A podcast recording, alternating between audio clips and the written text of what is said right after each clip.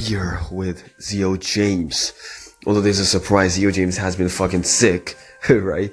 Uh, which is why um, I couldn't upload my podcast on time today. I'm really sorry. This will never happen again. I hope. I'll try. Anyways, um, welcome to the show, man, and um, and women, of course. I welcome you to my life. Um, yeah. It is what it is, and uh, i have been really sick. Um, flu, fever, um, body pain. I don't know. I've been cursed by some beautiful witch, which I soon hope to meet one day, um, and marry her. Anyways, personal shit.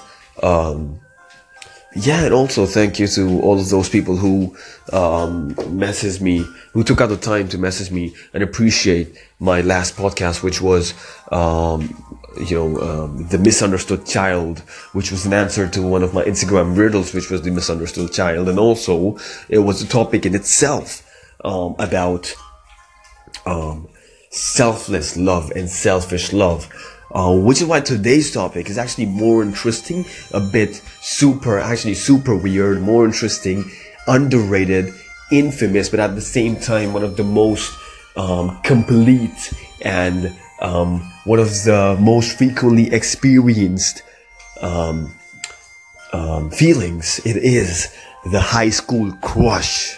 Yes. Um, or let's just say the crush the high school crush it is i mean you know wow. I mean where should i start man? Like this feeling when you're crushing on someone in high school you know? Like it just brings smiles to your face whenever you whenever you remember it. Even if you're old and someone like reminds you of your high school crush you go like uh, you know?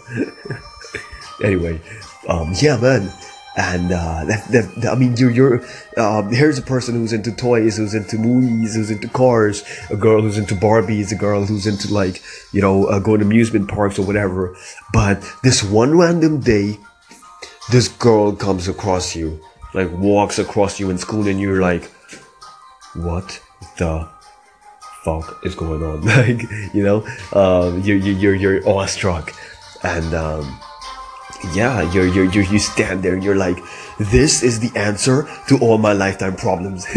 you know, like you don't even know shit. I mean, life hasn't even started, but you somehow, um, you know, assume and definitely, definitely, um, uh, you know, believe with all your power that this girl um, or this boy is the answer to all of my life's questions, even though you're not even in a position to know the question, but you found the answer, right? Um, that feeling when you look at a girl and you you know like you go to level one level one you start like looking at her all the time. You start stalking her in school. You go to school early because of her. You leave school late because of her right uh, you start sitting beside her, you start making friends with her, uh, and you want you, you're just waiting for the time where she becomes your girlfriend and you're gonna marry her the second day, you know, um, and you're like I don't know nine, eight, or like I don't know 30, 40. Anyways, you go to level two, you start writing her name uh, with your name with a plus sign, right, like Zio plus Angelina or Zio plus Zara at the back of your books, right.